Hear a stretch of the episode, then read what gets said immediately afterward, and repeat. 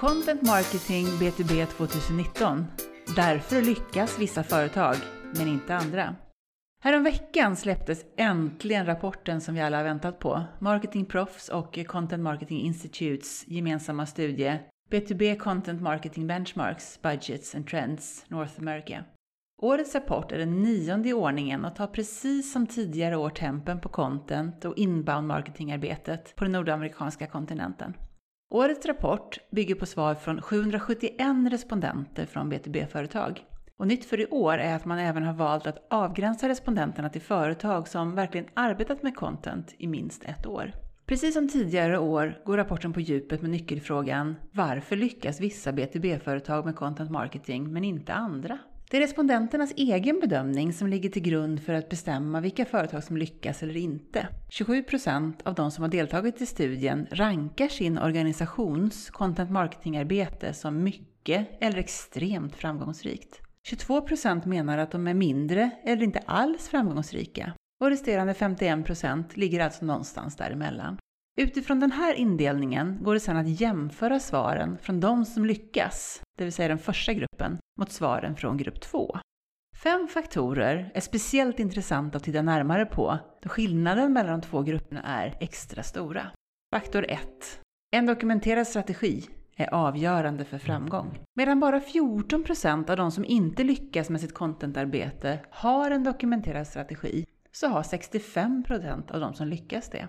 Och förmodligen säger det sig självt. För att kunna uppnå resultat måste vi ha strategi och en plan för vart vi är på väg och hur vi ska nå dit. Det finns många fördelar med att ha en dokumenterad strategi för contentarbetet.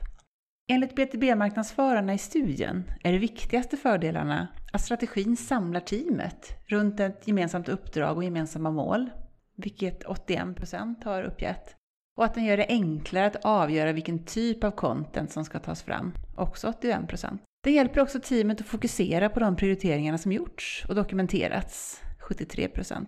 Strategin blir alltså i mångt och mycket ledstången att hålla i för det löpande arbetet, vilket också ökar chanserna för att teamet ska lyckas med det man har föresatt sig. 2. Engagemang och en tro på content marketing är viktigt för att lyckas.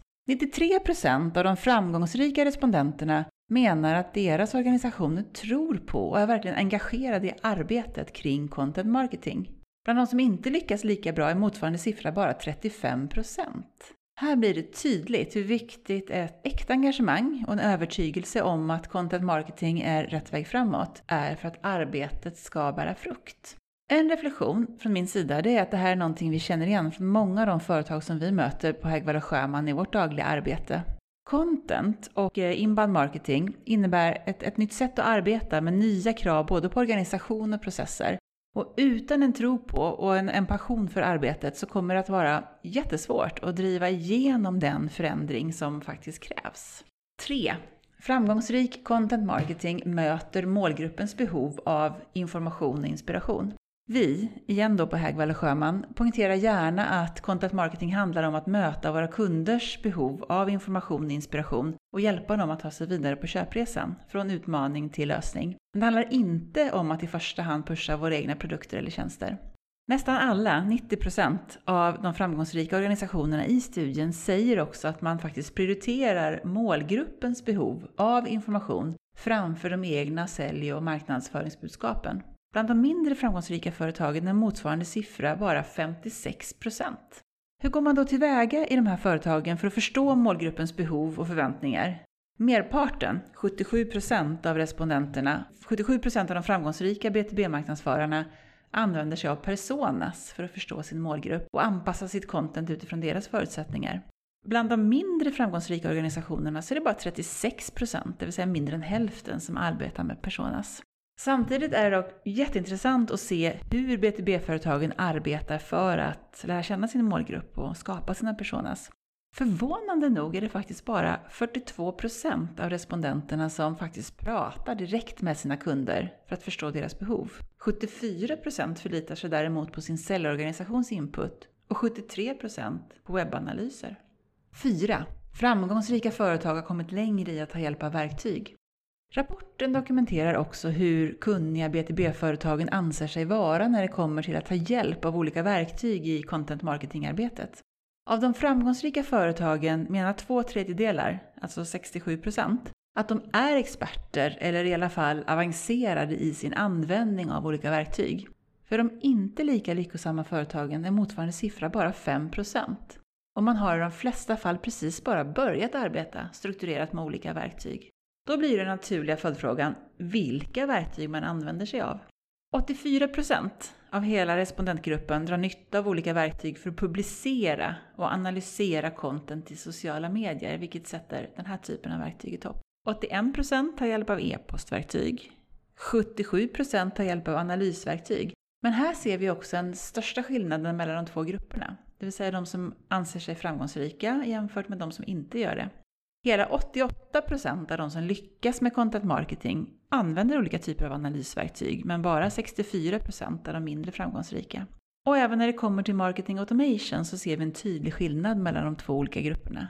63 % av framgångsrika B2B-företag har nu anammat MA, marketing automation i någon form, men bara 39 % av de mindre framgångsrika.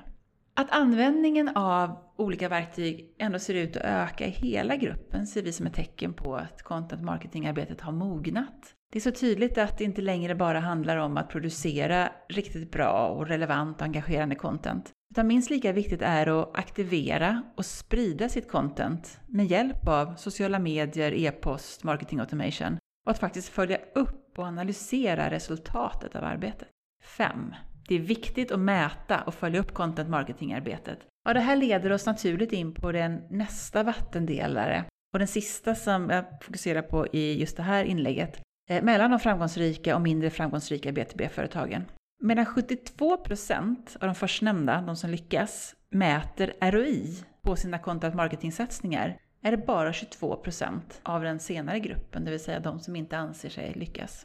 Samtidigt konstaterar dock Constant Marketing Institute och marketingproffs bakom studien att det finns ju många olika sätt att mäta content marketing-arbetet. ROI är bara ett av dem. Och det viktiga det är att som organisation välja ut de mätetal som är mest relevanta utifrån vad man själv vill uppnå med arbetet. Idag anser sig dock bara 25% av B2B-marknadsförarna vara mycket eller extremt framgångsrika med att använda och följa upp arbetet mot de mätetal, KPI man satt upp. Det skulle faktiskt kunna tyda på att oavsett hur framgångsrika B2B-företagen anser sig vara i sitt content marketing-arbete så finns det mycket kvar att lära och mycket kvar att göra för att utveckla möjligheterna med att mäta och följa upp arbetet. Vi på Hägvall och Sjöman hjälper business-to-business-företag i de flesta branscher både att lägga strategin för content marketing-arbetet, att utveckla personas, välja rätt verktyg och mäta och följa upp arbetet. Nå, ett par exempel på företag som vi jobbat med den senaste tiden är Sansaki Group som är marknadsledande inom avfallshantering och återvinning. Ett annat företag är IT-företaget WeSafe. Du kan läsa mer om både Sansak Group och WeSafe på vår sajt. Vill du också ha hjälp att utveckla ditt content marketing-arbete så är du givetvis varmt välkommen att höra av dig.